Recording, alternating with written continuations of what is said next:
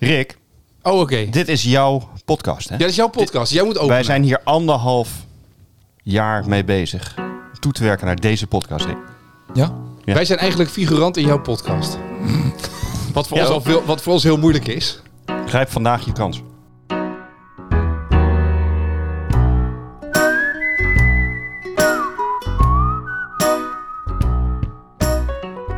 Welkom bij een nieuwe Savvy podcast.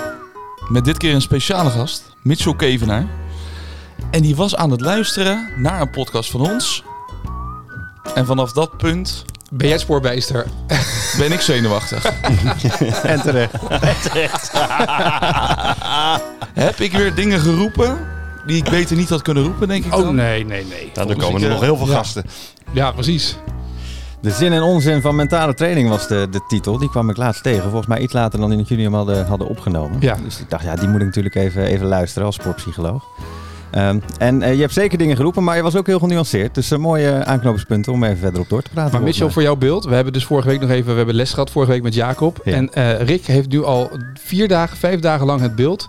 Dat hij eh, vanaf nu in een soort van boeddhistische houding moet gaan zitten. eh, klankschalen moet gaan neerzetten op tafel. Ja. En dat hij zeg maar in een soort van hele andere mindset gaat komen. Genuanceerd. Nou, maar dat is toch zo? Je, je- daar ben je toch bang voor? Dat je, dat je een heel erg...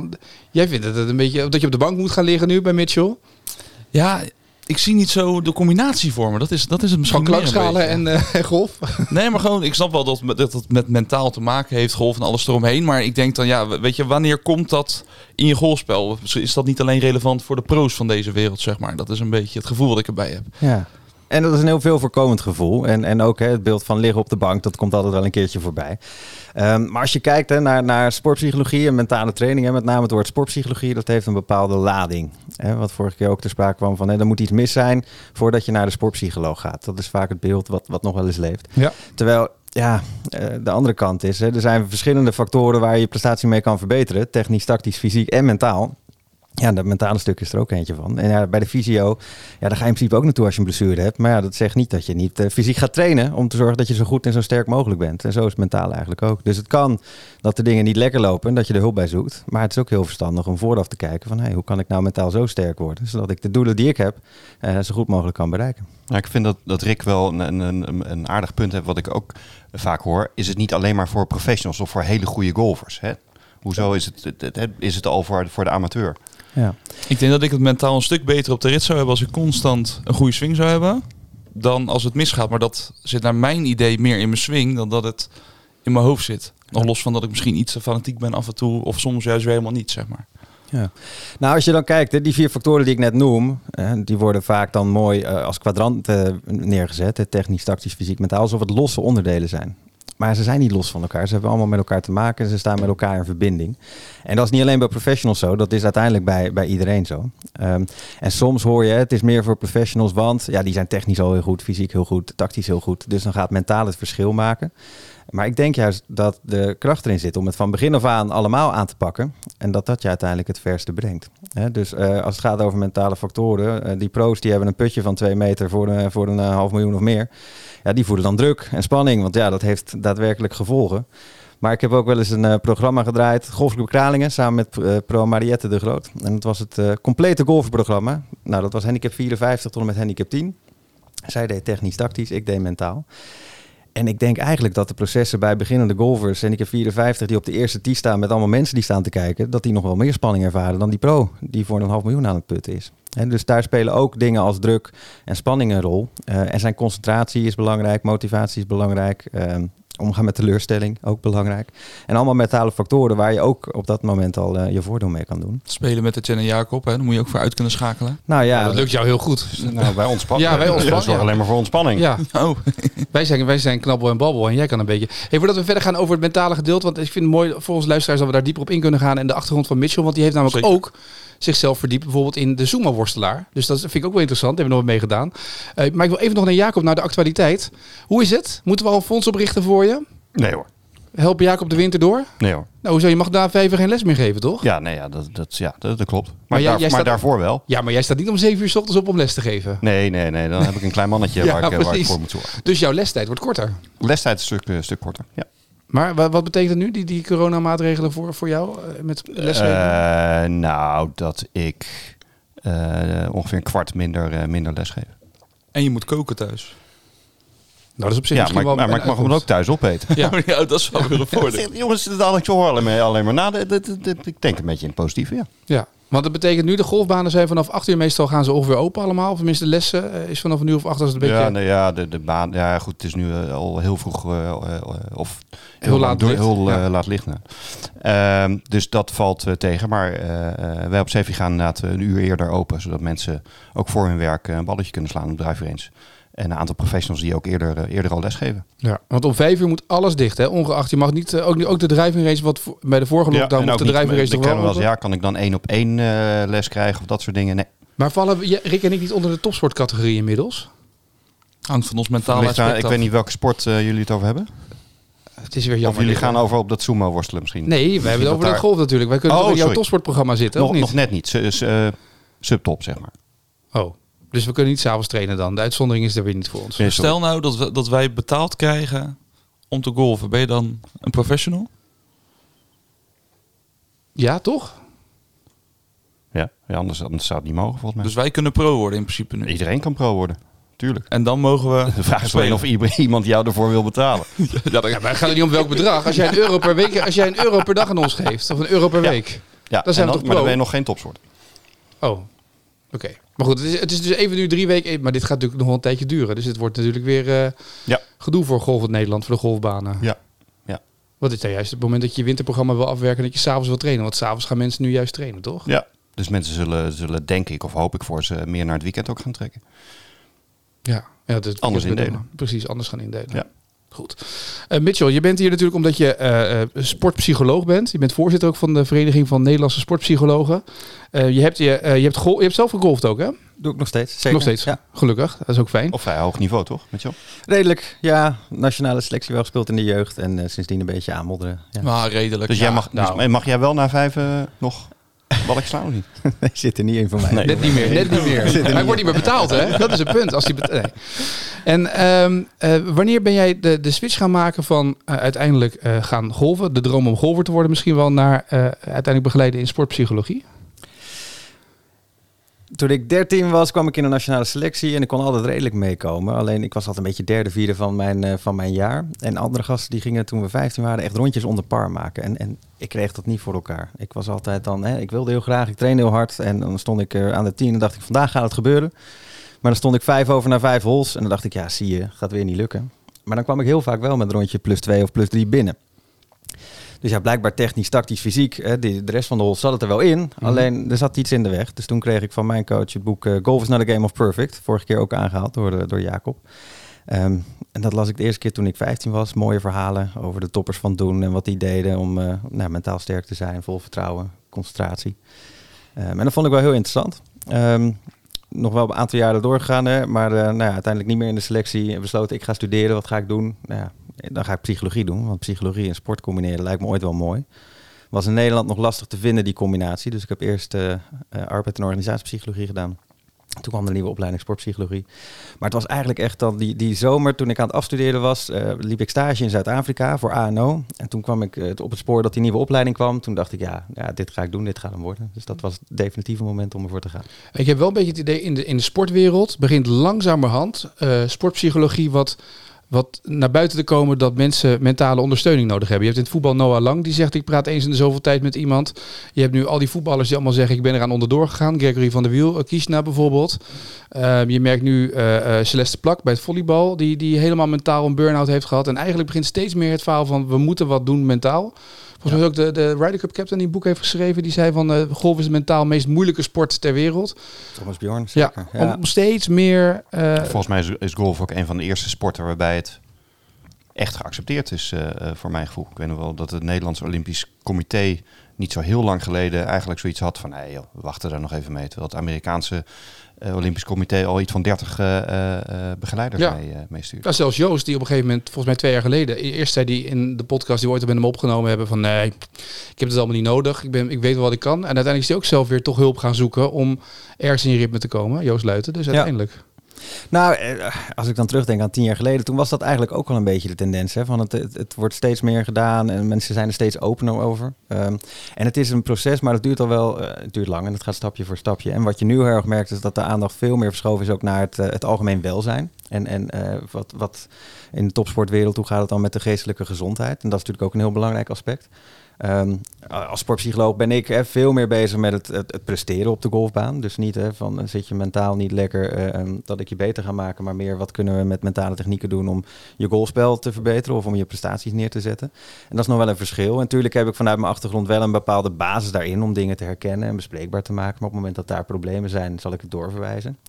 En tegelijkertijd nemen we ook nu als sportpsycholoog wel veel meer de verantwoordelijkheid om te zorgen voor een goede cultuur waar je gewoon gezond in kan ontwikkelen. En dat daar niet een, een, cultuur is waar het alleen maar om de resultaten en, en, de medailles gaat, wat soms ten koste gaat van het welzijn. Ja, laten we het voorbeeld van hockey. Een paar weken geleden, mm. de coach die daar naar ja. buiten komt, die alleen maar aan het drillen is, mensen aan het kleineren is en dat soort zaken. Dat is natuurlijk ook niet een hele gezonde cultuur om in te zitten. Ik weet niet of in het golf ook zo is. Jacob, ben je ook zo'n, jij bent toch ook zo'n pro een beetje, die zo een beetje aan het drillen is? Of niet? ja, vraag maar Rick. Ja. Ja. Nou, dat bedoel ik. Hij durft ja. niks te zeggen. nee. Maar wat is dan... Uh, hij durft niet. Nee, nee dat bedoel ik. Dat is duidelijk. De angstcultuur, duidelijk. Ja, maar wat is dan de... Want je, je zegt dus inderdaad wel op de baan. Uh, het gaat om, om uiteindelijk mentaal uh, ben je mensen aan het begeleiden om te kunnen scoren. Dat is eigenlijk wat je in de baan doet. Ja. Maar hoe, hoe doe je dat dan? Dat ben ik wel benieuwd naar. Wat is dan hetgeen wat je dan... Waar begeleid je? Want als je mentaal niet lekker in je vel zit, dan kan je nog zeggen je kan wel scoren. Maar uiteindelijk zit er iets in iemands achterhoofd natuurlijk. En moet je ieder rondje meelopen met iemand dan? Of juist niet? Even kijken hoor, twee vragen. Kijk, de vraag is, zit iemand Ja, mentaal, Jacob zou ook nog een vraag van een derde. Van nee. mentaal lekker in zijn, in zijn vel. Um, en mijn uitgangspunt is van, eh, tuurlijk check ik dat. En, en Mhm. mm -hmm. we gaan ervan uit dat iemand gewoon goed in zijn vel zit. En dat het lekker gaat thuis, dat het lekker gaat op werk, dat het lekker gaat op school. En dat we bezig zijn met sport om dat zo goed mogelijk te doen. Hè? Want als in dat fundament dingen niet lekker zitten, dan heeft dat wel eerst aandacht nodig. Ik bedoel, ja. op het moment dat iemand helemaal niet lekker zit, kan je presteren, proberen wat je wil. Um, maar dat is dan niet de prioriteit, dat gaat ook niet werken. Um, dus als we dat hè, hebben gecheckt, iemand zit gewoon goed in zijn vel en die is lekker bezig en die wil presteren op de golfbaan, dan gaan we vooral kijken naar oké, wat zijn jouw mentale vaardigheden, wat gaat jou goed af? En wat zijn de aandachtspunten, waar kan je nog winst boeken?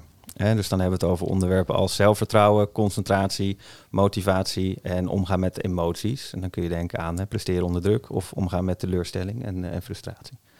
Um, en op basis daarvan kijken we dan van oké, wat gaat goed?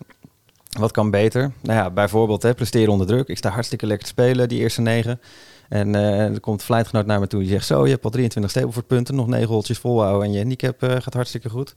Um, ja, en vanaf dat moment lukt het niet meer. Ja, dat is natuurlijk gek, want daarvoor lukte het wel. Dus wat doet dat met de concentratie? Dat is dan vaak het punt. Um, dus ja, eerst ben je gewoon bezig met het spelletje en het slaan van die bal. En daarna ben je ineens bezig... oh, ik moet dit bal goed slaan, want ik moet punten halen om die handicap te halen. Dus dan ben je ineens afgeleid.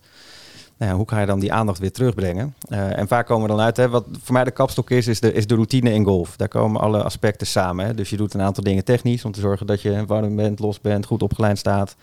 Um, en je doet dingen mentaal om te zorgen dat je de goede focus hebt. Om daarmee de kans op een goede bal zo groot mogelijk te maken. Overigens, dat is wel een voorbeeld dat voor ons niet geldt, hè? De 9 holes stoppen wij altijd. 18 holes is voor ons veel te weet lang. je wel, hè? Ja, dus weet je, wij stoppen gewoon met 9. Maar voor Jacob is dit wel een handige tip. Ja, voor die twee keer per jaar. Uh, ja, voor die twee keer per jaar dat jij, uh, jij loopt. maar wat, wat, wat is de meest voorkomende, uh, het meest voorkomende probleem bij amateurgolfers dan? Gewoon bij, bij de categorie Rick en Etienne, hè, zeg maar. Dus Jacob is natuurlijk onze professional hier. Ja, nou, het meest voorkomende probleem. Uiteindelijk komt het altijd neer op concentratie. Dus de ja. meest belangrijke prestatiebepalende factor is concentratie. Waar denk je aan dat laatste stukje voordat je de bal slaat tot en met dat je de bal geslagen hebt? En wat er ervoor of daarna gebeurt, dat zou eigenlijk niet uit moeten maken. Maar dat is dus het probleem van mensen, dat maakt wel uit. Want we denken aan de toekomst, van ik wil graag een goede bal slaan en uh, gaan we daar vast druk maken of wat er allemaal mis kan gaan. Dat, dat hoor ik heel vaak. Ja. Um, dus dat is denk ik wel de meest voorkomende. Hè? Bezig zijn met de toekomst en, en uh, dan graag een goede bal willen slaan, maar dan ook alle problemen zien. Hè? De, de witte paaltjes of uh, de waterhindernis of de bunker of dat soort zaken. Maar is het dan goed om heel erg uh, in je slag te gaan zitten? Welke beweging je moet gaan maken? Want ik heb ook wel eens begrepen dat je beter op externe factoren kan focussen dan op interne factoren, zoals delen van je lichaam. Dus dat je beter op het balletje kan focussen dan op je arm of je handen of iets anders. Sorry, wat, wat zeg je nou allemaal? Ja, ik heb een keuzevak gevolgd op school ooit. Ja, dat was een keuze. Sorry Mitchell, Etienne en ik zijn even... Wij staan elkaar aan te kijken, wat zegt hij nou? Wat komt er nou uit? Ja. Nou, we kunnen wel levelen, Rick. Dat gaat helemaal goed zijn. Ja. Oh, kijk eens aan. Ja. ja. maar wij zijn gewoon verbaasd over deze, deze, deze prachtige opmerking van jou. Ja, jullie weten niet alles van mij. Nee, nee dat blijkt. Nou, we zo, maar... Ja. Stukje bij beetje. We hebben binnenkort met Rondje met Hondje weer wat om over te praten, Ja. begrijp ik. Als je dan kijkt naar de, naar de golfwereld, hè, dan hebben we altijd heel erg de neiging om het heel eh, technisch te maken. En heel erg op die beweging te letten. Eh, Het is in ieder geval wat ik heb meegemaakt in eh, die afgelopen jaren. Nou, dan heb je vanuit de sportpsychologie en mentale training heel erg de beweging van... hé, hey, die techniek, hè, het is een automatisme, dus je moet focussen op iets externs. En dat werkt vaak beter. Ehm, maar ja, daar kan je ook wel weer wat tegen inbrengen. Dus, dus eh, ja, het antwoord wat ik heel vaak geef, dat is niet heel bevredigend soms. Maar ehm, het hangt ervan af. En dat hangt af van hoe goed ben jij, eh, waar zit jij in ontwikkeling, hoeveel vertrouwen heb je in de slag die je gaat doen. En afhankelijk daarvan ehm, heb je dus een externe focus. Hè? Als, als het lekker loopt, je bent in vorm, het gaat bijna vanzelf. Ja, die externe focus is dan fantastisch.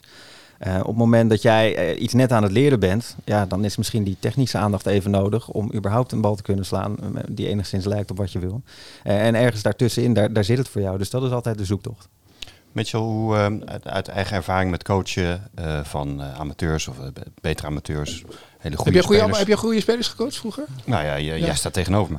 Ehm, maar, Ehm, en dan hadden we het over in de gesprekken hoe zitten mensen in elkaar en hoe kunnen ze eh, zich gaan concentreren. Maar eh, de uitdaging zat hem altijd in het, in het praktische. Dus hoe, eh, wat zijn de middelen waarmee een sportpsycholoog een golfer echt in de praktijk kan helpen? Ja. Nou, en dat is voor het mentale zeker een uitdaging om het, om het heel praktisch te maken. Ehm, en aan de andere kant, ja, al die mentale dingen, je doet ze al, alleen je bent je er niet altijd bewust van. Ehm, dus als het gaat om bijvoorbeeld aandachtstrainingen, soms eh, beginnen we met, met oefeningen die je ook buiten de golfbaan kan doen. En dan gaat het gewoon om, nou ja, waar ben je met je aandacht op welk moment? Dus eh, probeer eens even te horen wat je nu allemaal voor geluiden hoort en kies een geluid uit en richt je even daarop. Of eh, kijk eens om je heen. ehm, probeer alles tegelijk in je op te nemen. Of kies iets heel specifieks. En, en neem dat helemaal in je op. Hè. Dus dat je verschillende aandachtspunten hebt. Dat is dan heel individueel. Ehm, hoe bedoel je dat? Nou, dat iedereen zijn eigen mogelijk aandachtspunt zou hebben. Wat Ja. het over intern en extern. Uiteindelijk is dat denk ik, en, en sterker nog, het wisselt ook nog van moment tot moment. Ehm, en, en dat is inderdaad de, de, de zoektocht. Alleen uiteindelijk gaat het erom dat je jezelf zo goed kent dat je weet in te schatten van, oh ja, wacht even. Ik sta nu niet zo lekker te spelen, dus nu is die focus voor mij het beste. Hey, maar nu merk ik dat het goed gaat. Nu kan ik het meer loslaten. Nu is die externe focus beter. Maar dat is inderdaad een heel individueel proces. En, en zijn er trainingen waarbij eh, golfers dat eh, eh, gewoon voor zichzelf kunnen trainen op een driving range of op een putting green? Ja, absoluut. Maar uiteindelijk, elke keer als je Dan traint... moeten ze jou bellen, neem ik aan. Bellen mag altijd. Je mag ook even kijken nemen op de, op de Mitchell heeft website. een online cursus. ja, absoluut. Ehm, maar uiteindelijk doe je het al. Alleen de vraag is, doe je het bewust en doe je het met een, met een doel? Ja, dus eh, bijvoorbeeld als je naar de driving range gaat. eh, het meeste wat ik daar mensen zie doen is heel veel ballen achter elkaar slaan. eh, met een ijzertje 7, 6, 5 naar die 150 meter. En proberen dat te perfectioneren. En dan bezig met dat technische aandachtspunt van de laatste les. En dat is een hartstikke goed en dat is een prima basis. Alleen vervolgens zijn ze ook verbaasd als ze de baan ingaan en ze hebben diezelfde stok en die bal gaat ineens niet zoals die op de driving range ging. Ehm, nou ja, en dat heeft te maken met bepaalde trainingsopbouw en met de, met de focus daarbij. Dus een eh, heel belangrijk verschil is, ik weet niet hoeveel tijd hebben we voor een iets langere uitleg. Natuurlijk hoor, ja hoor. Om het, om het eh, ehm, herkenbaar te maken, stel ik heb een balk van, van 10 meter lang en 10 centimeter breed. En die leg ik op kniehoogte, hè, op twee kistjes. En dan vraag ik jullie allemaal, loop er eens even overheen. Wie doet er mee? Iedereen denk ik toch? Gaat lukken? Ja. 10 meter, Ja. 10 centimeter? Nou ja, als die niet knikt in het midden. Als die, eh, Nee joh. eh, Nee, stabiele, stevige balk. Oh, Stevige de balk. Je mag stevige testen van ja, tevoren, ja. En je mag hem mee naar huis nemen. En dan vraag ik je jongens, eh, ga elke dag thuis even een uurtje oefenen. Hè, zodat je dat helemaal onder de knie krijgt. Loop er overheen, vooruit, achteruit, snel, langzaam, met iets in je handen, zonder. En als jij het onder de knie hebt, nodig je je over een maand uit. En dan nemen we even de lift, flatgebouw, 100 meter omhoog. En dan leg ik hem tussen twee flatgebouwen. En dan zeg ik, jongens, aan de overkant, daar ligt jouw droomdoel qua golf. Daar ligt die handicap die je wil, dat mooie rondje, eh, die, die wedstrijd die je wil winnen. Als je er nu overheen loopt, dan heb je hem binnen. Wie doet er mee? Dat is ook nog even nadenken. nou ja, Ja. ja. Ja, ik zou niet gaan. Rick, jij bent er klaar voor? Nou, nee, ik denk niet Oh, dat nee, nee. nee, nee, nee, nee. Dus wat er dan gebeurt, mensen kijken over het randje. Ik heb langzame heupen ja, ook, hè. Dat, eh, dat helpt niet. oké.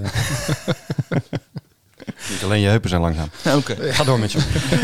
Mensen kijken over het randje, die denken nog wel een keertje na voordat ze eroverheen gaan. Want de consequenties van een fout zijn ineens een stuk groter. Hè, dus de taak lijkt hetzelfde. De balk is even lang en even breed. Ja. En je hebt het elke dag geoefend en het gaat hartstikke goed. Alleen als de consequenties gr- groter zijn, dan is het voor je brein toch ineens een heel andere taak. En de mensen die het proberen, nou ja, het zijn er al heel weinig, maar die gaan er ook niet zo soepel overheen als op kniehoogte. Dus dan wordt het heel voorzichtig, heel langzaam, heel verkrampt. En dat is met golf eigenlijk. Hè. Als je vergelijkt tussen driving en de baan, niet letterlijk hetzelfde, want we, we hebben geen risico dat we, dat we 100 meter naar beneden vallen. Maar voor het gevoel, voor het systeem is dat eigenlijk vergelijkbaar. Dus de consequenties zijn ineens een stuk groter. Dus wordt ook ineens een ander patroon geactiveerd. Dus als jij technisch hebt geoefend op de range en al die ballen achter elkaar naar die 150 kan slaan en je gaat de baan in. Ja, het eerste verschil is al, in plaats van 10 kansen heb je één kans. Die eerste moet goed zijn. Ja. Ja, dus waarom zou je nummer 2 tot en met 10 oefenen uh, om je voor te bereiden op de baan? Kijk, om je techniek erin te kijken, krijgen, kan dat helpen. Maar op een gegeven moment moet je jezelf gaan uitdagen. En um, wat vaak gebeurt onder druk, is dat je focus ook heel anders wordt. Dus als je op kniehoogte loopt, dan kijk je voor je en dan uh, doe je het op gevoel. Of je kijkt een paar meter voor je op die balk en je loopt er overheen. Maar als je op 100 meter hoogte staat, dan gaat die aandacht ineens naar beneden. En dan denk je, oh jee, wat nou als ik val? Waar kom ik dan terecht? En dan zit er ineens een hele andere focus in. Dus er zijn ook mensen hè, die in uh, trapezes klimmen, die over dat soort balkjes lopen en die dat heel erg goed kunnen. Maar die zijn daar niet begonnen, die hebben zich daar langzaam naartoe getraind. Nou, en dat wil je met golf dus ook doen. Dus zorgen dat jouw aandacht, hè, die aandacht die jou helpt uh, bij die tiende bal als je er lekker in zit, dat je die aandacht ook hebt op het moment dat het de eerste bal is. En dat je die aandacht ook hebt als er ineens een puntensysteem aan verbonden is. Um, zodat je op die manier nou ja, mentaal traint, maar door te golven. Dus niet alleen door mentale training los te doen, maar door te integreren in je training. Ik hoorde van de week een verhaal. Uh, Marco van Basten, die kennen we allemaal, hè? speelde in San Siro, speelde WK's, WK's speelde die en die neemt daar beslissende strafschop in. En die ging golven. En die speelde bij de Noordwijkse clubwedstrijd. En die zei tegen zijn fluitgenoot van de Noordwijkse bij opkomst, stonden ineens 30 man om de T-box heen, want Van Basten ging spelen. En die zei, weet je wat, sla jij de eerste bal maar even. Die kon gewoon de eerste bal niet slaan op dat moment in die wedstrijd, omdat hij gewoon de mensen die eromheen stonden, ineens dat iedereen stond te kijken. Terwijl het is iemand die in het stadion speelde met 40, ja. 50.000 man in San Siro. Was allemaal geen probleem. Strafschop nemen, geen punt. Maar dat je daar dan staat met 30 man op je heen bij de afslag in een competitiewedstrijd. En ik heb drie of zo, toch? En ik heb drie had hij ja. volgens mij. En ik heb twee of drie. Maar Van Basten durfde gewoon niet die bal als eerste af te slaan. Bij een, en dan zie je die gasten bij, bij de Ryder Cup staan, die Amerikanen, in zo'n uh, zo'n stadionnetje. Die staan een beetje zo nog een biertje te atten. Die staan zo. Denk ik, ja, dat is wel een verschil. Maar het is wel bijzonder dat dus... Maar is dat golf? Gewoon een verschil qua, qua sport? Ja, ik denk dat, dat denk ik wel, maar kijken we naar Mitchell. Uh, er zit een verschil natuurlijk in de sport. Hè. Dus als je kijkt naar uh, voetbal, hè, het is een teamsport. En uh, de bal is continu in beweging, dus continu interactie. je kan een heleboel doen. En bij golf is het echt individueel. Dus de prestatie is direct te herleiden naar jouw bijdrage. plus balletje ligt stil, dus je hebt heel veel tijd om na te denken. Dus daar zitten wel wat verschillen in de sport. Maar het verschil zit natuurlijk ook in hoe je je voelt over je vaardigheid in die sport op het moment dat jij dat al hebt opgebouwd en vol vertrouwen bent, dan ga je daar makkelijker mee om dan op het moment dat je daar voor het eerst staat. Maar is het te, ver, te vergelijken met een strafschop en een, een bal slaan? Zeg maar, dus stel je staat op hol 1 als, met een driver en er staan, uh, weet ik veel, mensen om je heen of met een ijzer, wat je wil. Um, en je neemt de strafschop als Van Basten zijn. Want 92 ging ook mis met de strafschoppen. Dat kan ook gebeuren natuurlijk. Ja. Is dat moment uh, te vergelijken? En welk moment is makkelijker trainbaar, vragen we dan bijna af? Nou, er zitten absoluut parallellen in. Kijk, verschil is nog met het penalty heb je nog een keeper. Dus dat maakt het nog ietsje interactief. Die nog een beetje zo staat te springen ja. natuurlijk, hè Rick? En als we in voetbal penalties nemen, dan zijn het vaak ook wel heel bepalende momenten gelijk. Hè? Dus, dus toch ook bezig met het resultaat. Ja, ja en, en zeker in penalty-series, en dan, dan hangt er gelijk doorgaan ja. in het toernooi vanaf of, of dat soort zaken. Dus dan uh, heb je het meer over de beslissende put op hol 18 om de wedstrijd te winnen, ja. Uh, dan over uh, de eerste afslag misschien. Want ja, de eerste afslag is ook heel spannend, maar er kan nog heel veel gebeuren. Ja. Rick, Rick jij, jij als ervaren keeper, hoe, hoe sta, want jij staat dan aan de andere kant van de strafschop. Hoe, ja, hoe, zit jij, hoe zat jij daar mentaal in bij de belangrijke strafschopseries? Je kan het bijna alleen nog maar goed doen. Als ja, keeper. toch? Ja, ja. dat is lekker. Keeper, je kan, je kan, je kan nou, ik zeg ook inderdaad wel als een voorbeeld, uh, die, die, die WK-finale strafschoppenserie, ja, ze kunnen bijna alleen maar missen. Ja. Er wordt, ja. er is, hij moet erin, mag niet missen. En de keeper kan bijna alleen maar de helft. Tenzij die echt houdbaar is, weet je. Maar dat, dat is 9 van de 10 keer niet. Ja. Dus als keeper kan je eigenlijk alleen maar winnen. Dus dat, dat staat best lekker. Ja. Uh, maar als speler, ja, ander verhaal, denk ik. Ik vind het ook, zeg maar, van de week zat ik te kijken naar basketbal. De Kings speelden midden in de nacht. Ik zat te kijken ineens. Uh, dat, en toen de spelen ze tegen de Lakers. Dat zijn dan twee ploegen uit Californië. Enorm spannend. En ze komen na drie keer overtime steeds terug. En dan moet je dus een vrije worp nemen bij 118, 117. En je weet, als die vrije worp erin gaat, dan hebben we nog een extra overtime. Dan redden we het weer. En dan zitten er van die mensen achter die, weet je, als een mogol met zo'n met zo'n zo klappertje zo zitten. Ja, maar het, is, het, ziet, het ziet er niet uit. Hebben we wel eens gekeken die achter mensen zijn gewoon fanatiek. Ja, precies. Maar die zitten te zwaaien met allerlei dingen om je af te leiden. En je moet dan die vrije worp maken. En die Amerikaanse basketballers maken, ja, wat is het, 80% van hun vrije worpen. Maar moet je nagaan hoeveel ze er maken. Maar het is continu trainen, dat zal het ook zijn. Maar je moet alleen maar focus hebben op dat ene ringetje, denk ik. Hè? Ja, ik, ik weet, misschien heb ik dat eh, nou, ongetwijfeld wel eens een keer eh, verteld. Ik was, eh, toen ik jonger was, speelde ik een clubkampioenschap. En weet ik veel welke ronde. En ik speelde heel toevallig tegen een Duitser. En op hol 3 had ik een putje van binnen een meter. En nou, als bij de hand ventje keek ik maar wil voor de half. En toen eh, keek hij me strak aan en zei hij testertje. Hij zei. Oké. nou, dus ik ram die bal achter in de hol. nou, zo gingen we door. Hol 17 lag hij op diezelfde afstand. Keek hij mij aan, toen zei ik heel bij de hand, Testertje. testertje. Nou, mis, uiteraard. Dus het verschil tussen die hol 3, begin van de ronde, en hol 17 was Maar jij bent, ook, jij bent alleen maar psychologische spelletjes aan het spelen. Volgens mij was je helemaal niet zo'n goede golfer. Nee, dat klopt. Maar was je gewoon een of andere beïnvloeder. Je was een soort van soort Thierry Baudet op de golfbaan. Maar iets, iets anders. Eh, eh, eh, wat jij net vertelde, eh Mitchell, doet me- denken aan weer de verhalen die Rick de afgelopen jaren vaker zei over zijn IJzer 5. Eh, we hebben het vaak over course management gehad. Oké, ja, zijn net tactiek, dat is een van de onderdelen. Dat Rick, eh, nou tegenwoordig slaat hij verder, maar dan had hij dat over het schot van 170 meter eh, over water of niet. Die IJzer 5, ik kan die toch slaan? Waarom zou ik het dan niet doen? Dat vind ik, eigenlijk- dat is dus positief naar Rick. Ja. Of het dan lukte is een tweede, Ja. maar eh, eh, eh, zo zat hij wel in de wedstrijd. Nou, maar dat is een mooi uitgangspunt. En als we het weer even dan hebben over de, over de penalties. Hè, dus die zijn vaak heel beslissend en er staat veel druk op. Maar als je dan kijkt naar internationaal alle finales en eh, het eindtoernooien. eh, de penalties om in het toernooi te blijven. Hè, dus je hebt de beslissende penalty en als je maakt, dan blijf je in het toernooi en dan moeten jullie door. Eh, daar gaat 68% ervan in. Terwijl de penalties om eh, te winnen, hè, dus jij maakt hem en je bent klaar, daar gaat 90% ervan in. Ja. Ja. Dus je hebt allebei situaties van druk. Ja. Alleen de ene druk is, oh jee, wat als ik verlies? Ja. En de andere druk Ja. is, hey, ik heb kans om te winnen. Hè, dus het formuleren als een kans helpt alweer om eh, ja, het makkelijk te maken Mooi voor jezelf om het goed uit te voeren. Dus als je daar staat met die ijzer 5 en je ziet het als een kans om de bal op de green te slaan, ja, dan heb je een grotere kans dan als je er staat met, oh jee, als ik er maar niet in het water sla. Ja. Maar dat betekent dus dat zit, maar dat zit heel erg in de mindset van een persoon. Want Als je als persoon vrij fatalistisch bent in je denken, Ja. Dan wordt het veel moeilijker om, eh, om het te doen dan wanneer je eh, een positieve mindset hebt en denkt, ja, laat maar gaan, het zal wel goed komen. Ja, en dat is wel traditioneel in de sportpsychologie ook, hè, hoe er naar gekeken werd. Dus we willen niet negatief denken, we willen positief denken. Want positieve gedachten die helpen. Hè? Dus positief, ik zie hem vliegen, ik zie hem landen, ik zie die goede bal. Dat wil je. Maar ik kan nog brein, een 9 maken op deze hol. Ja, ons brein hè, bij de ene is wat fatalistischer dan bij de ander. ja. Maar op het moment dat er iets binnen bereik komt wat je graag wil bereiken, ja, dan is het functie van ons brein eigenlijk om dreiging te herkennen en te vermijden. ja. Want dat is een hele goede overlevingsstrategie. Hè, dus je, als je denkt van oeh, misschien zit er een beer, dan kan je beter honderd keer te vaak omlopen dan één keer te weinig. Ehm, nou, zo is het dus eh, in de eh, situatie op de golfbaan ook. Op het moment dat dus dat doel binnen bereik komt, dan gaan juist die dreigingen heel actief worden. Maar ook En de daar- ervaringen toch? Want, ik, sorry dat ik je even onderbreek, maar Ja. dit verhaal, we hebben het net over die strafschoppen. En tijdens het EK voetbal eh, zeiden ze, was een statistiek wees uit, dat als je jonge voetballers strafschoppen laat nemen, dus een beetje het verhaal wat jij nu met Rick zegt. Rick denkt, ik kan hem toch slaan met die ijzer 5. We hebben het vaker over gehad, hoe langer je golft, hoe meer je de dreiging herkent. Oh jee, dat heb ik al vaker gespeeld, ik heb dit vaker gedaan, dit is mislukt, zeg maar. Dus een beetje hetzelfde als je voor de eerste keer een hole hebt, een par 3 over water heen van 140 meter. De eerste paar keer verlies je daar heel veel ballen. Tot je hem een keer raakt en er overheen slaat. En dan ben je door die barrière heen. En bij, bij het EK hebben ze letterlijk gezegd... hoe jonger de speler, dus 19, 20, 21 jaar... hoe minder angst om hem te missen. Dus hoe vaker die bal erin gaat. Is Maar dat ja. wat de Engelsen dachten afgelopen... Le- Maar letterlijk was de week, was die week, die week van die strafschoppen was dat ook bekend geworden. Dus waarschijnlijk heeft de coach daarop ook gedacht, weet je wat? We zetten die jonge gasten in voor die strafschoppen nemen. Want het is gewoon letterlijk bewezen uit alle statistieken en data, als het jonge gasten zijn. Maar dat zie je met Rick toch ook. Rick wordt niet gehinderd door enige vorm van kennis op de baan dat hij die bal twintig keer in het water slaat. Nee, maar dat is omdat hij die ervaring nog niet heeft. Hij speelt net. Dat is toch zo? Je, je gaat nu lachen. Ik bedoel dit positief, hè?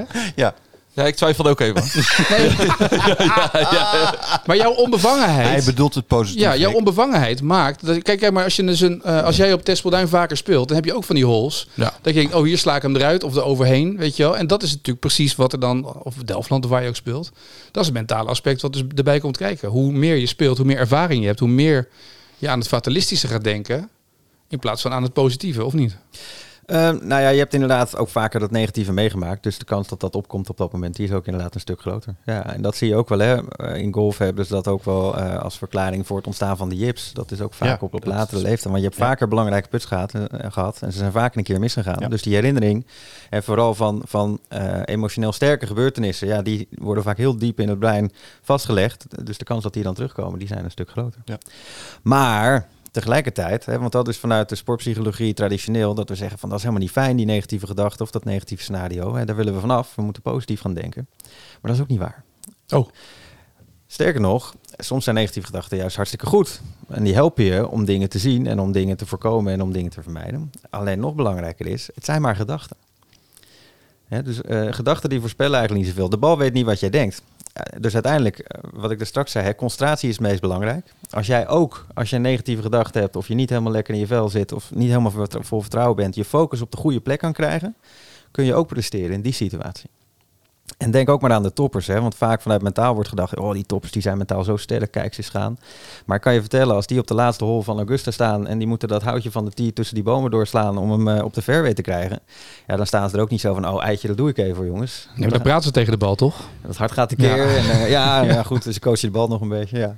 Ehm, dus eh, het gaat er niet om dat je geen spanning hebt. Dat je geen negatieve gedachten hebt. Het gaat erom dat je ermee om kunt gaan. En dat je ook in die situatie de goede focus kunt houden. Ja. En dat is eigenlijk wat je, wat je wilt trainen. Dus in plaats van dan te gaan denken... oh, ik moet alles als een kans zien en ik moet alles positief gaan maken. Hè, dat kan een beetje helpen. Maar op het moment dat jij die gedachten niet te belangrijk maakt... Of ja, hey, wacht even, het is maar een gedachte. Ik heb ook wel eens gedacht, ik ga een holle man slaan. Dat gebeurde ook niet.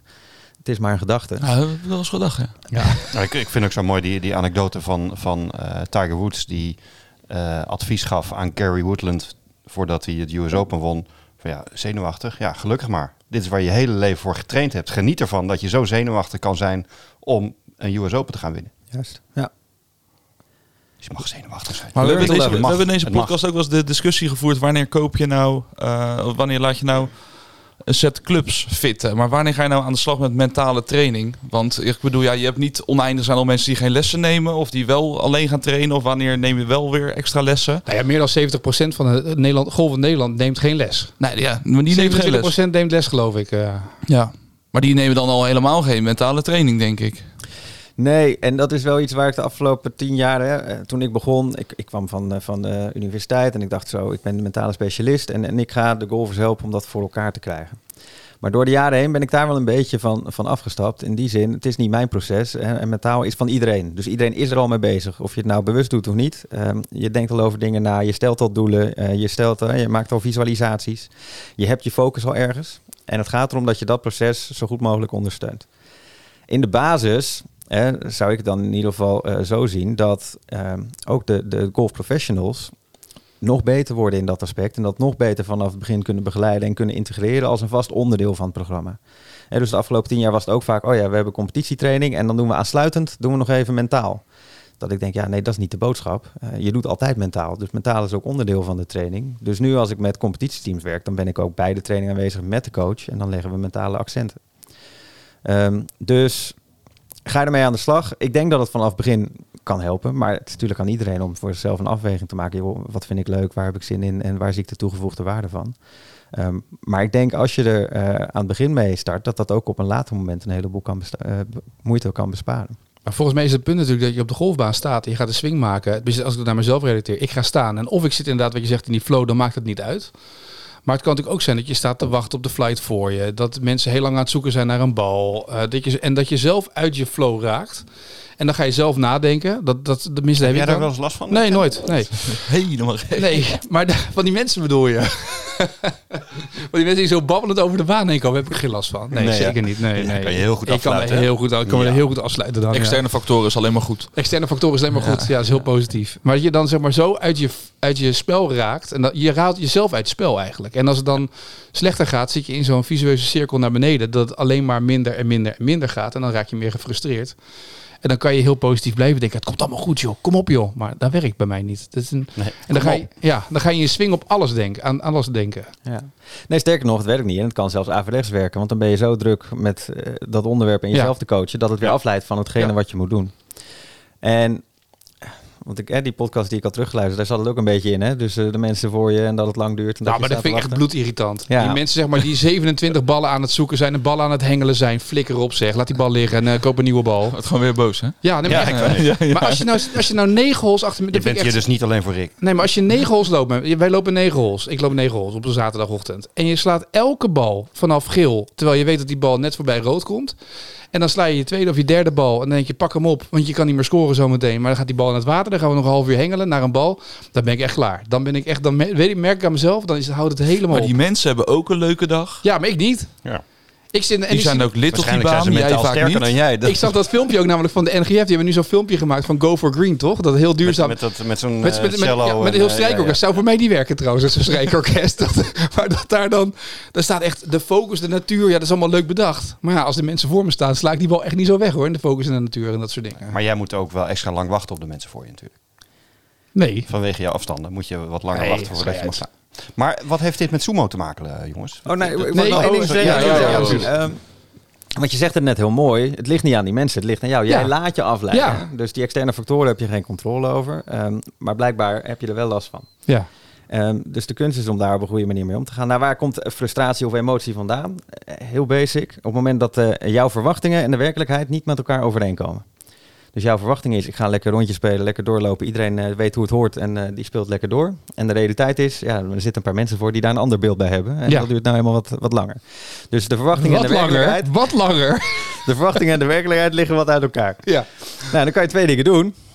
Ja, of zorgen dat de werkelijkheid aan je verwachtingen gaat voldoen. Ja. Dus even naartoe lopen of er voorbij of, of noem het maar op. Of je moet je verwachtingen gaan aanpassen. Ja. Dus van oké, dit is de manier waarop het hoort. Dat hebben we met elkaar afgesproken. Maar er zullen altijd mensen zijn die dat niet weten, die zich er niet aan houden. Eh, en daar kan je af en toe ook achter zitten. En door dat klein beetje ruimte in die overtuiging te hebben, op het moment dat het dan gebeurt, kan dat misschien net even een stukje frustratie schelen. Ehm, en doordat je het dan bij jezelf legt, kun je ook zeggen: Oké, voor mij is dit dus nu een uitdaging om aan dit zwakke punt van mijn spel te gaan werken. Ehm, kijk hoe ik dat voor elkaar kan krijgen. Dus bij, bij golf, en ik herken het helemaal, hè, als je lekker in het ritme zit, je loopt lekker door, dat is fijner, dat is makkelijker, je zit erin. Ehm, maar de kunst is dus, hè, en want daar heb je op de tour Ja. net zo goed mee te maken, op het moment dat je de hele tijd staat te wachten, dat je dan eh, op het moment dat jij aan de beurt bent, je routine zo hebt dat je dat stukje helemaal scherp bent. En dan kan je ervoor en daarna opwinden wat je wil, maar dan heeft het geen invloed op Ja, als je achter veel Mikkelsen aanloopt, dat duurt wat langer natuurlijk. Hè? Dat is natuurlijk wat ouder al. Ja, ook dat. Snap Ja, ik, ja. ja. Nee. nee, maar dat is wel een beetje... Dat is, uiteindelijk moeten we daar... Ja, zullen we daar ooit wel wat aan moeten... Wat zijn de oefeningen voor eigenlijk, of niet? Kunnen we dat een beetje oefenen, of niet? Want wij moeten natuurlijk deze hele winter beter worden. We zijn met Jacob al met ons nieuwe plan begonnen. Moeten we hier nou mentale training ook gaan integreren gelijk, Rick? Wat denk jij? Nou, dat... Ja. Wat, Rick, eh, Rick, sinds wanneer had jij Rick? Ja, Jacob, ging al. Ja, Jacob ging al. Jacob ging al. Die kan mij nu behoeden voor iets wat ik ga zeggen Nee. natuurlijk. Hè? Bij de klankschalen worden zo meteen erbij gepakt. Maak je geen zorgen. Nee, ja, kijk, ik denk dat het eh, helpt. Laten we dat vooropstellen. Alleen, dan moet het in die training, in die spelwormen, eh, moet het daarin zitten, denk ik voor mij. Dat dat beter is dan dat we ergens gaan zitten en het erover gaan hebben. Maar dat doe je dus ook niet. Dat is gewoon een vooroordeel. Maar ik denk dat dat wel kan schelen. Maar misschien een keer op een bankje is niet slecht voor jou, Maar toch? eh, wat Mitchell eerder zei, stiekem zit het er al in. Bij jou? Nee, Ja? voor, voor jullie. Ja, ook, binnen ik, jullie ik voelde me niet mentaal gesteund toen ik aan mijn grip moest Jawel, werken nee, afgelopen... Maar eh, een, een van de doelstellingen is om, om eh, eh, aan routines te werken. En hij zegt het ook, de laat de bal, nou, laat de vlucht van die bal nou los. Hij roept het steeds. Het gaat alleen Hmm. maar om de techniek. Dat roept hij altijd. Dat zou ik ook zeggen als ik Als zo, goed als die ballen zo slecht Verwachtingen. gaan. Ja, verwachtingen. Hij zegt gewoon, hij zegt het, maar eigenlijk doe je het onbewust, doe je het al heel erg. Van laat het nou los waar die bal heen moet, maar ga meer aan de techniek werken en daarmee je frustratie loslaten. Want uiteindelijk wordt het op een gegeven moment een frustratie als het niet gaat zoals je Ja, wil. dat komt volgend jaar weer op de baan.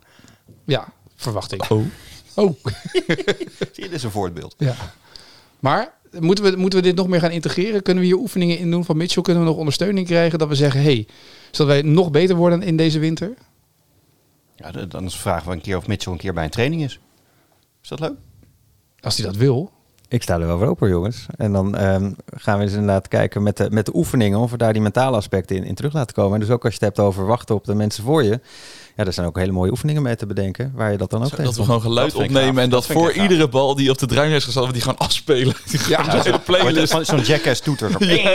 Ja. Vind jij mooi dit, hè? jij ziet het al gebeuren. Zie je? Ja, je bent al bijna om, hè? Ja. nee, ik ben er bijna. Ik ben er bijna. Nee, ik vind het wel leuk. Zou ik leuk vinden. Serieus. Ja. Wat, wat, wat ehm, bij de golfballetjes roepen ze altijd, als je goede golfballen hebt die bij je passen, kan dat zomaar eh, een aantal puts schelen en daarmee punten in je handicap schelen. Eh, bij Jacob roept altijd, ja, als je goede techniek hebt, hè, dat scheelt dan ook in je handicap. Dat is ook een basis, als je een goede routine hebt. Wat scheelt het als je men, aan, aan je mentale, mentale gestel nog werkt? Wat zou dat, is dat uit te drukken ook in...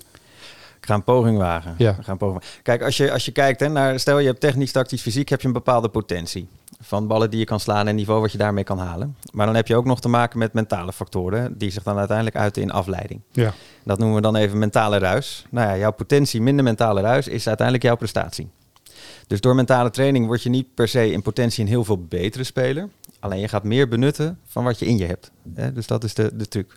Dus voor iedereen is dan de vraag: oké, wat zou het jou schelen als je die eh testerputs van eh, een meter tot anderhalve meter, als je daar een goede focus houdt en dat je daar net even één of twee meer van maakt? Of als je op de tee staat, op de eerste tee, en je hebt dan je routine, waardoor je met overtuiging een bal slaat die in het spel komt, in plaats van dat die in het water of out of bounds gaat. Hoe vaak heb je dat en hoeveel slagen kan dat nou schelen? Uh, of als je een slechte bal slaat en dan bij de volgende bal nog heel erg bezig bent met, oh jee, het is helemaal misgegaan en uh, ja, laat nu maar zitten, ik ga er gewoon voor een uh, blinde, blind een bal rossen. Ja, hoe vaak heb je dat en hoeveel slagen zou dat je kunnen schelen? Dus het is voor iedereen afhankelijk van hoe goed je er mentaal voor staat. Maar dat soort situaties zijn denk ik heel herkenbaar. Ja. En, nou, als je daar een paar minder van hebt, nou, dan scheelt dat zo een, een slag of drie, vier per ronde. En, en jij hebt zelf een, een programma ontwikkeld? Ja. Kan je daar wat, wat meer over vertellen? Ja, uh, samen met mijn collega Wessel Beuk uh, hebben we de website Head First Golf, hoofd eerst golf in het Engels, headfirstgolf.nl. En daar hebben we een database ontwikkeld met allerlei wat we noemen skills and drills. Dus daar staat uitleg over mentale vaardigheden. Hè, wat is concentratie, et cetera. Maar daar staan ook oefeningen die je dan op de driving range kan doen om uh, dat soort situaties te creëren en het meer op de wedstrijd te laten lijken, waar dat dan ingetraind wordt. En op de oefengreen en voor in de baan en voorbij het putten. Um, en uh, nou ja, daar hebben we een aantal, aantal lidmaatschappen voor. En, en ja, die database zijn we continu aan het uitbreiden op basis van de vragen die we ook weer, uh, weer binnenkrijgen. Um, en dan is het een beetje kiezen. Hè? Dus, dus waar we het straks zeiden van gaat iedereen dan met een mentale coach of een sportpsycholoog aan de slag, één op één? Ja, dat is vaak een hele grote stap. Hè? Dus het begint heel laagdrempelig. Um, vijf euro per maand heb je toegang tot de database. Kan je zelf kijken wat je ermee wil doen. Staan daar geluiden van uh, kwekkende dames in uh, die je af kan spelen? 54. Ik voeg hem toe. Ik voeg hem toe aan de to-do-list. Heel graag. We hebben ook elke maand wat we noemen een monthly mental. Nou, ja, ja. ik zou deze er even in gooien. Ja. Geweldig. Een monthly mental. De monthly mental. Ah, ja. uh, maar dat is een, uh, nou, goed, afgelopen jaar is dat een webinar uh, daar, waar we dan een uh, mentaal onderwerp pakken. Zoals zenuw op de eerste tee of moeite met korte puts of uh, het maken van een plan voor komend jaar. En waar we dan met een groepje golfers uh, mee aan de slag gaan met ook wat oefeningen. Nou, de, op het moment dat je dan het uh, iets uitgebreider pakket hebt, dan, uh, dan mag je bij al die bijeenkomsten zijn. Ja, en de volgende stap is een keer één op één zitten en samen kijken van hè, wat zijn jouw sterke punten, wat zijn jouw aandachtspunten en, en wat is voor jou de beste manier om daar uh, een volgende stap in te maken. Is er ook een uh, module in hitting bonkers, uh, but you're not bonkers, capable? Spuiters. Ja, bonker, bonkers en spuiters of niet? Is dat ook al een Ken je onderdeel? die termen met je? Ja? Inmiddels heb jij nog een andere term? Ik heb, ik heb hem voorbij horen komen met, uh, met Rob Mouwen. Ja. ja. ja. Ja, misschien is dat ook wel. Mensen willen natuurlijk harder slaan en dat soort dingen. Wat zijn Maarten nou? Maarten had ook een term Ja, voor. Maarten had ook een term Flusher voor. of zo? Flushers. Flushers, ja. ja. Flushers, bonkers, spuiters. Ja. Ik blijf toch voor de bonkers gaan hoor. Ja, is goed hè. Ja, er moet toch een trui van komen nog hè? Ja, ik sla bonkers. Ja. Ja. Dat is waar. Um, volgens mij moeten we gewoon gaan. We gaan een keer doen, vind ik leuk. Kijken wat, wat er mentaal gebeurt als we training hebben en wat we daarmee kunnen doen. En we gaan wel geluid opnemen volgende keer op de baan. Als er een paar van die kakelende kippen langskomen. Dat we dat kunnen meenemen in de, dat je dat steeds kan afspelen. De kakelende kippen. Ja. ja. Een paar luisteraars minder nu. En dan, uh, ik ben heel benieuwd. Ik ga ook even kijken op de website, Rick. Kijken wat we daar nog van kunnen leren. Ja, en, uh, zeker. Dat is misschien wel leuk om ook even naar te kijken. Zeg nog even één keer wat de website is. Head First Golf. Hoofd eerst golf in het Engels. Goed. Oh, dat wel. Het is headfirstgolf.nl. Ja, .com was al bezet, of niet? Nee, .com doet het ook. Oké, okay, doet het allebei. Dan kom je op .nl uit. Oké, dus, okay, uh, okay, heel goed. dat is een ding. Dat ja. is een ding. Uh, wij zijn er over twee weken weer, hè? Top. Voor een nieuwe Tuurlijk. podcast. En kijken wat er dan. Kijken hoe het ervoor staat voor jou. Ja. Kijken of het fonds toch anders, op... denk ik. Maar nou, je weet het niet, Ik weet nog niet hoe we het gaan doen met trainen. Maar dat zien we over twee weken al. Hoe dat Hoezo? Wij mogen toch gewoon trainen? Ja, maar niet na vijf, hè? Nee, we trainen toch... Oh, je bedoelt voor jezelf trainen? Ja, ja, ja kijk, les is één, maar het moet natuurlijk ook in de praktijk Maar je kan toch s ochtends om acht uur trainen nu? Nee, zeker. Ja. zeker. Je hoeft toch pas om negen uur te beginnen bij je ja, baas? Je kan toch wel uh, gewoon uh, in werktijd... Uh... Uh, daar gaan we het even over hebben. Over twee weken meer. Okay. Dan uh, weten we hoe we dat geregeld hebben. Ja, lijkt me goed om daar dan later over te hebben. Mitchell, dank voor je komst. Dankjewel, Mitchell. Ook bedankt. En uh, tot, de volgende, tot de volgende bezoek. Top, doen we.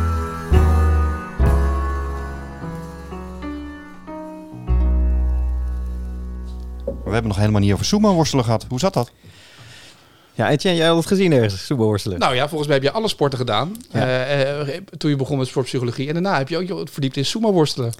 Ja, nee, in het begin heb ik inderdaad heel veel sporten gedaan. Dus eh, hockey, tennis, voetbal, maar ook darten, biljarten, eh, motocrossen en sumo worstelen. En dat wist ik ook niet. Maar sumo worstelen kan ook in gewichtscategorieën. Maar dat Eh, heb je zelf allemaal gedaan of je hebt je verdiept in? Heb ik gewerkt met sporters die daarin actief Oh, oké. waren. Ja, hè, dus dit was een, eh, een sumo-worstelaar onder de 74 kilo die eh, mentaal sterker wilde worden. Dus dat was voor mij dan de uitdaging om daarmee aan de slag te gaan. En die Ehm, stond er tegenover mannen van 150 kilo. Dat was echt heel spannend. Oké. zo de ring uit eh Ja. eh, gedoe. Ja. En, maar goed, zoals ik ben opgeleid was het van, joh, jij verstand van psychologie, de sporter heeft verstand van sport. En eh, samen kom je er dan wel uit. En heel vaak kan dat ook wel. Maar ik heb ook gemerkt, hè, zeker met golfers, die vinden het toch ook wel fijn als eh, de sportpsycholoog daar een beetje verstand van heeft. En dat je Ja. het kan hebben over clubs en grips en eh, wie de Masters heeft gewonnen. Ja. Ehm, en omdat ik het ook heel praktisch wil maken, hè, dus minder in de spreekruimte, meer op de golfbaan, ehm, ja, ben ik dat meer op de golfbaan gaan doen. En dat was voor mij sumo worstelen wat lastiger om die vertaling eh, te maken. Oké. Ben je nu tevreden? Mooie nabrander Nou, dit, ik, toch? ik, ik visualiseer me Mitchell gewoon even in zo'n... Ik visualiseer, ik, op basis van dit laatste verhaal visualiseer ik Mitchell met de sumo worstelen Dat op de bedoel ik dus. golfbaan. op de green, weet je. wel. Nee. Heb ik jullie gelijk alweer aan het visualiseren gekregen. dus dan ben ik helemaal mentale gelukt. techniek alweer ingezet.